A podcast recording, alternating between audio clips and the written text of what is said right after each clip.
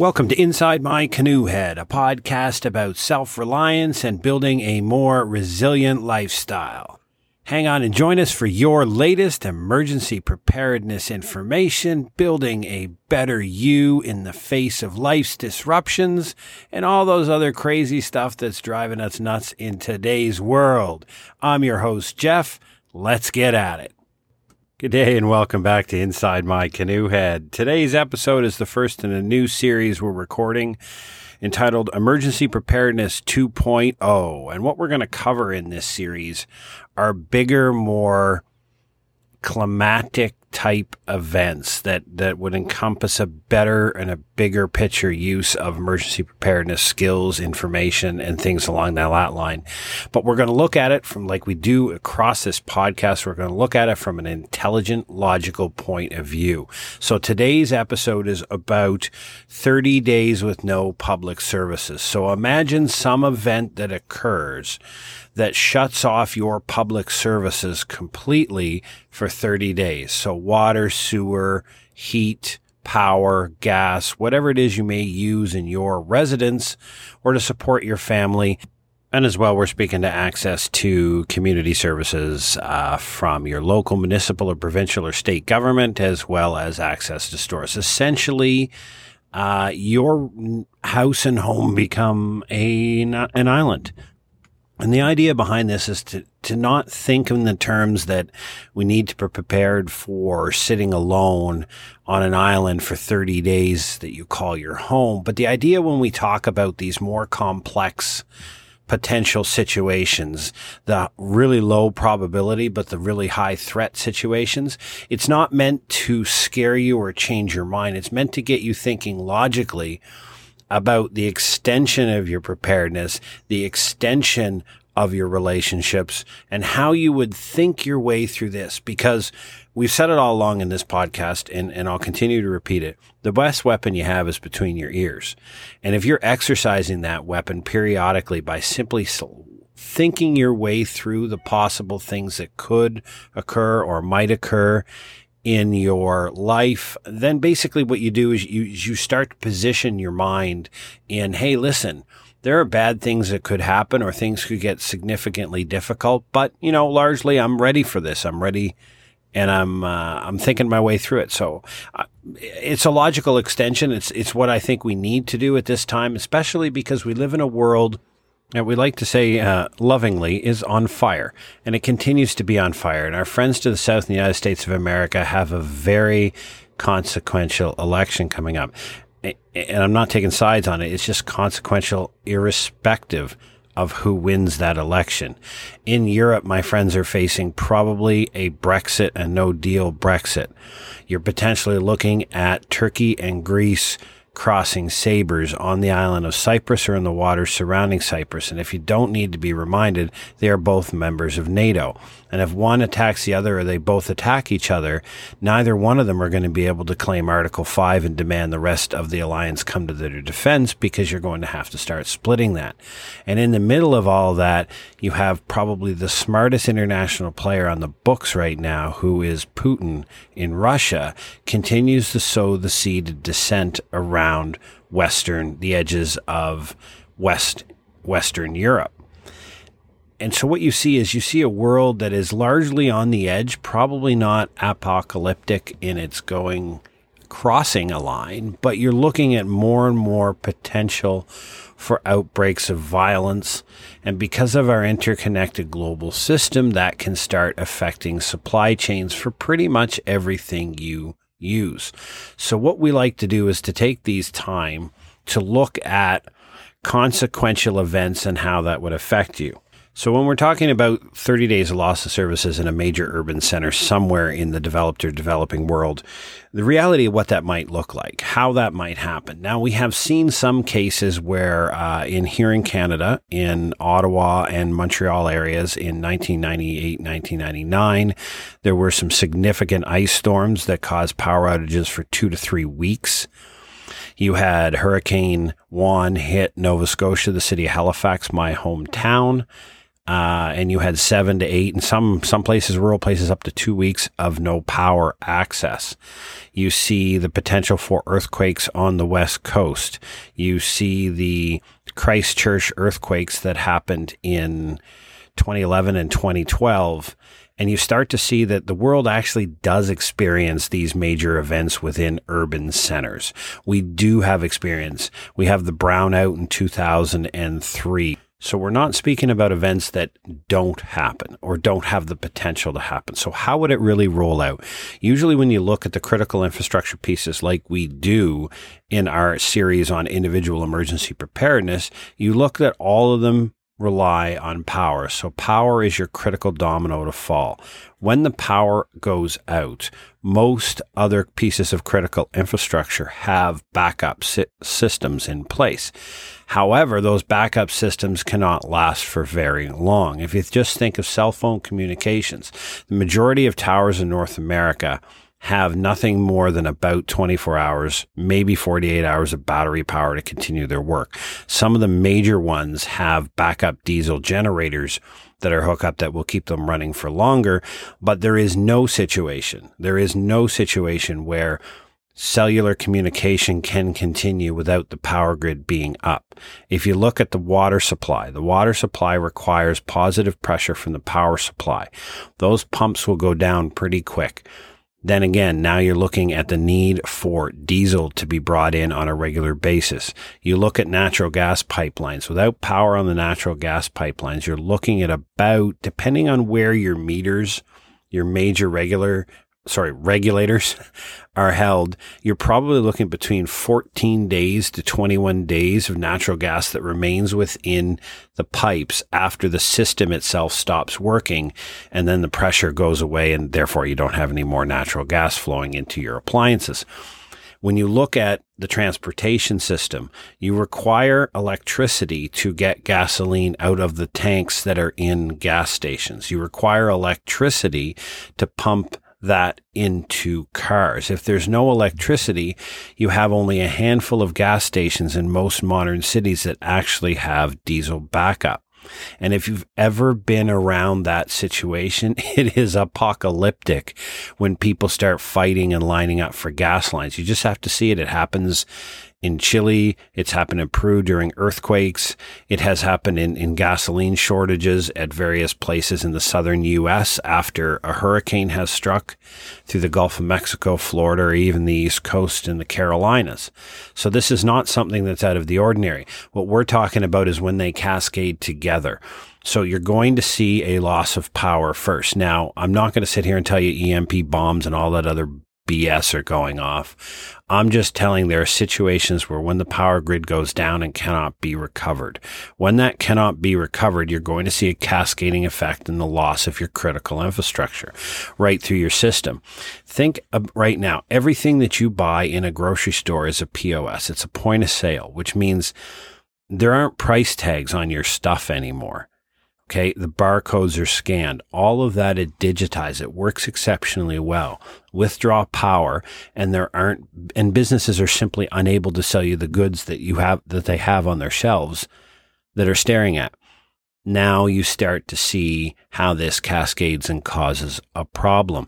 We can't move things around without gasoline and diesel in trucks. We live in a just in time delivery, which I think enough of disruptions occurred in the systems in around March and April of the COVID 19 pandemic that we saw how well designed and very tightly coupled a lot of these support industries are. And I have spent uh, 20 plus years in supply chain management, have a lot of professional certifications. It's, it's basically my joie de vivre. It's what I did prior to this, uh, this episode. So you understand that these things are all tightly coupled. And when you start the inevitable inability to pump gasoline and the gasoline can't come out of the ground, the diesel's coming out of the ground, you start to realize everything that moves stops moving everything that moves stops moving. When they stop moving, we stop restocking. When we stop restocking, we are having a lot of problems with the necessary commodities we have, which is part of what you, why you do emergency preparedness. But that's how the cascade falls. Now we got to look at how might major cities deal with something like that. So the number one role and responsibility for a municipality is critical infrastructure and life. They call it property and life, but essentially when you talk to people who run emergency management organizations at the municipal level, they are gearing towards keeping the critical infrastructure up and running. So the hospitals, the fuel distribution systems, the water systems, the sewage systems, all these systems are critical to the functioning of a major urban center and must be maintained. So when that goes down, that is their center and their focus because they understand that I live in a city of a million people. You would much rather get the water system back up and running than trying to figure out how to distribute bottled water to a million people because I've looked at the studies and examinations when, when experts have tried to look at this in North America. There simply is no bottled water available. It just doesn't exist. So if you had a city of a million people and the water system went down, there is no situation or no contingency plan that in the short term can deliver bottled water to a million people. Probably after a couple of weeks, you could get it up and running. But let's just be frank, it's not happening in the short run. So if your water either turns off or becomes contaminated because the electrical systems are down that do a lot of the management of chemicals, now you have boil water advisories. But the problem with boil water advisories is a good portion of the people living in modern urban centers re- rely on electrical stoves. So you tell somebody they have to boil the water before they can consume it, drink it, uh, wash with it, or cook food in it and yet they know they have no way to boil the water. You've just turned these people into waterless folks that are not going to be very happy in a very short period of time. So the cities are going to have to deal with that and focus in.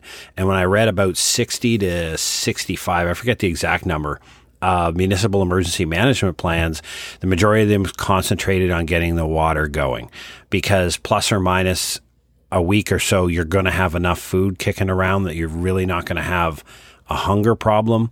But without potable water, you have a significant humanitarian crisis and potential disaster on your hand. All we have to do is look at what has happened after major hurricanes in some of the places around the world, typhoons in the Pacific. You start to see the breakout of waterborne disease like cholera and dysentery very quickly because of the lack of sanitary conditions and potable water. Because as soon as you can't use the water and there's no water coming to your house, you can't flush the toilet. Now you're going to get one freebie because there's water in the tank. Everything after that, if the tank doesn't refill, you better have water to refill it. Otherwise, your poop and your pee are not going anywhere.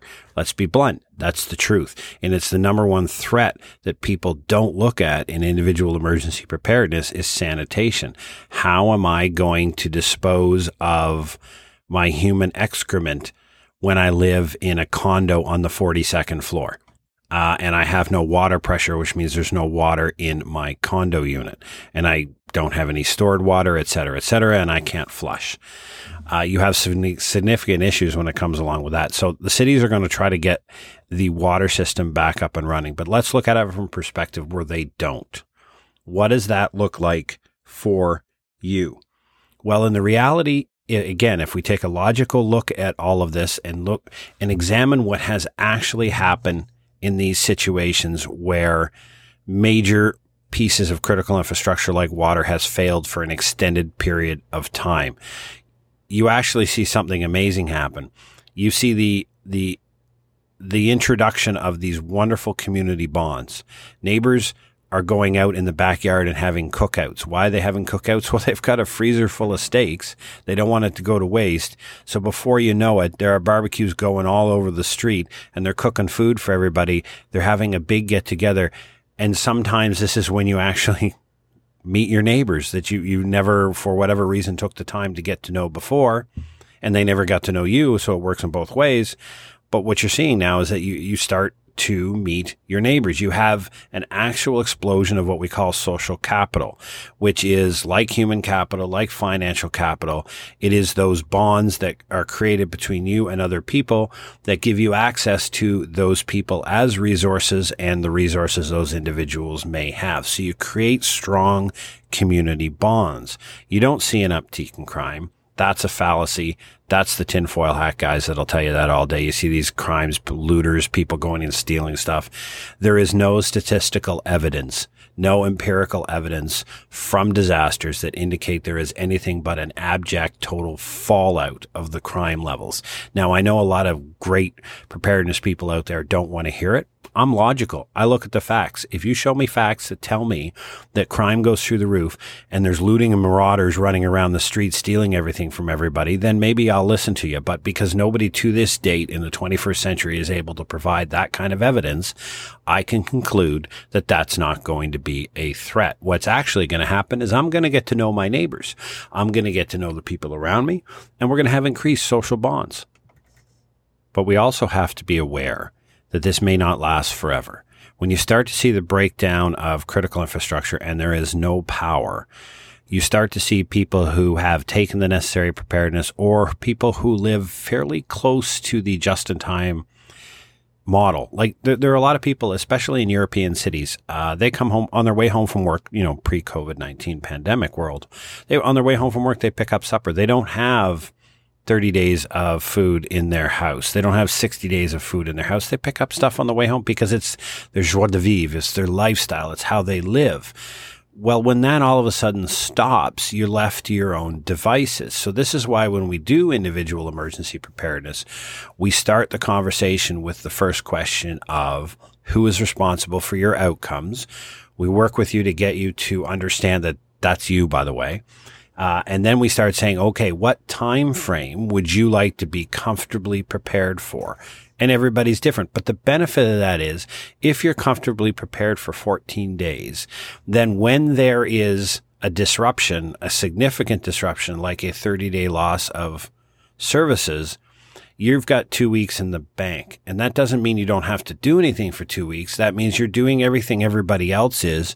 You're working with community folks. You're building social capital. You're building networks. You're solving problems. You're working together. But you're doing this with the knowledge that you have two weeks in the bank, which means you don't need to necessarily get everything. Now you're going to go get the food when it's offered.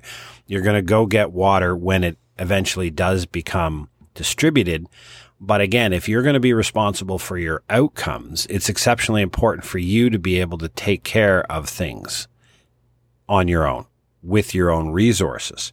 So what we see is across the developed and the developing world, when these situations break out, what we see is we see cities, first of all, sending out a lot of uh, confusing information across multiple social media channels, trying to get people to do a certain set of things and not panic because panic is the worst thing that can happen within a city. Cities are then going to move to try to restore critical infrastructure. If the power can't be restored, the city is then going to look at how do we get power to those pieces of critical infrastructure that are essential. So the city are going to try to keep the water flowing, the hospitals running, and a few other key events, and everything else will be okay for a short period of time. In a longer period of time, you start to see the emergency planners moving on to contingency planning for longer terms. Like, for example, during the ice storms, they brought in railway locomotives and parked them on the tracks near pieces of critical infrastructure and used the diesel generators or the diesel uh, electric locomotives as the power generation for a lot of these systems. That's fine as long as you have diesel flowing, as long as you have access to diesel and diesel is available for you to bring into the situation, which is not always the truth. So the last question that's that's most important to go through, and the purpose of this exercise is what's the so what for you and your family? How does this matter to you? So look around, and again, these is that's why I love doing these these episodes because it's all about you. It's all about your family. It's all about your situation. It's not about grand plans from tinfoil hat guys on YouTube. It's about you. So sit down and reflect upon your neighborhood, your neighbors, the social capital and the bonds that you have around you. Have a look, an honest assessment as to when the principal piece of critical infrastructure goes down for 30 days and you have no power. How does that affect your life? Walk through it in your head. Go through all of the steps that are, you know, go back and listen to the previous ex- episodes. And if you don't want to do that, fine. Just go through your steps. Think about with a nice cup of coffee in your hand what would that look like in your neighborhood in the season you're in now? or even better in the worst possible season because we know how Murphy loves to jump in and work at the worst possible times. So you have to think your way through it. If I lost power for 30 days, and then you saw a cascading effect where the other pieces of critical infrastructure went down and I couldn't go to the store and buy anything. I couldn't go get any gasoline in my car. I lost internet based communications. I lost uh, non telephone line communications. How am I going to do? What would it look like for me? Where, you know, if do I have a kid who's away in university? How does that person get back? Can they get back? How do I communicate with them? Do I have enough food and water? Walk through it in your mind. Don't be panicked and, and running a writing a whole bunch of things down and running out and buying stuff because that defeats the purpose. Because again your greatest weapon is between your two ears. So what you need to do is think your way through it. When you think your way through it what concerns you the most? What do you think would pose the biggest issue to you? The biggest obstacle to your success how would you deal with that obstacle? And then you start working your way through the plan. And it's similar to our episode in Individual Emergency Preparedness 101 and how to become prepared. It's all about making a plan based for you. And that's why we started with the loss of critical infrastructure for 30 days because it is the biggest shock that can happen to you. It is the one that is going to knock you off your chair faster than anything else. Just think about it. No power for 30 days. Look around you at the society in which you've chosen to live and all of the enablers within that society and how many of those rely on power. Take away power and what do you have left?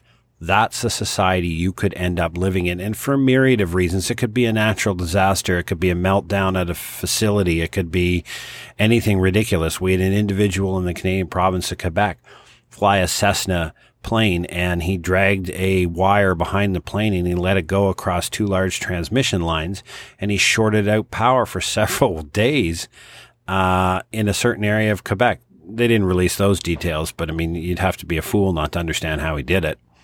Uh, so the point being is this: is it, it, can be anything. It's not an alien attack or an EMP or a tinfoil hat or an end of the world or a North Korea nuclear bomb exploding 300 miles above the U.S. I mean, come on these things happen and there's so many critical infrastructure that are exposed to that that it is really important that you take the time to think your way through that and, and how that would look for you and your family.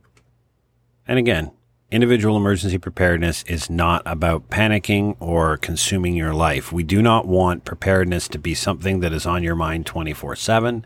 We want it to be something that you periodically consider when you sit down with a good cup of coffee and things that could happen. And remember, the most important thing that you can be doing now as an individual is building a plan for yourself based upon the steps that we provided in earlier episodes and paying attention to the world around you paying attention to the world from the sense of drawing conclusions with your intelligent mind as to what the potential consequences of things that are occurring in the world. And then how might it affect you? And with that question answered, then how might I address it? And it's you know it's no different than how we've all tried to figure out and navigate our way through COVID nineteen pandemic. It, it, really is no different. Um, well, we were hit with something up the side of the head. Most people weren't prepared for it. Most people were shocked. March was an incredibly uncomfortable month for a majority of people in the developed world, and here we are. We're, we're you know, we made it to September. We're, we're making our way through it. It's uncomfortable. It's been a lot of disruptions. There are friends and family who have either been injured and, and God forbid somebody has fallen to the disease, but all of our lives have been changed in some way, matter of factly. And what have we done as a human society? Well, we've adapted and we're carrying on to the best of our possibility. And you know what? There may be some pretty positive things that come out of this in the way we change the look at work and the way we change the look at life. Just think of how your individual emergency preparedness plan may change if you're permanently working from home. If you've been able to make a choice and choose a profession that allows you to work from the basement of your house, all of those necessary preparations that you were making to deal with potential problems in a workplace now are the same ones you have in your house. So there's you never know. It could be some possible outcomes. Anyhow, uh, hopefully today's episode you found enjoyable and give you a bit of chance to reflect on what it might look like when your cascading individual public services start disappearing, starting with power and moving on to the rest. So hopefully you this will give you a chance to think about it. I hope you will join us on the next episode of Inside My Canoe Head where we will evacuation. How do you prepare for it? How do you do it? What does it look like for you and your family? Does it affect you? Is it something you should consider? And what does it look like when you're evacuating an entire major urban center? Stay safe and see you next week.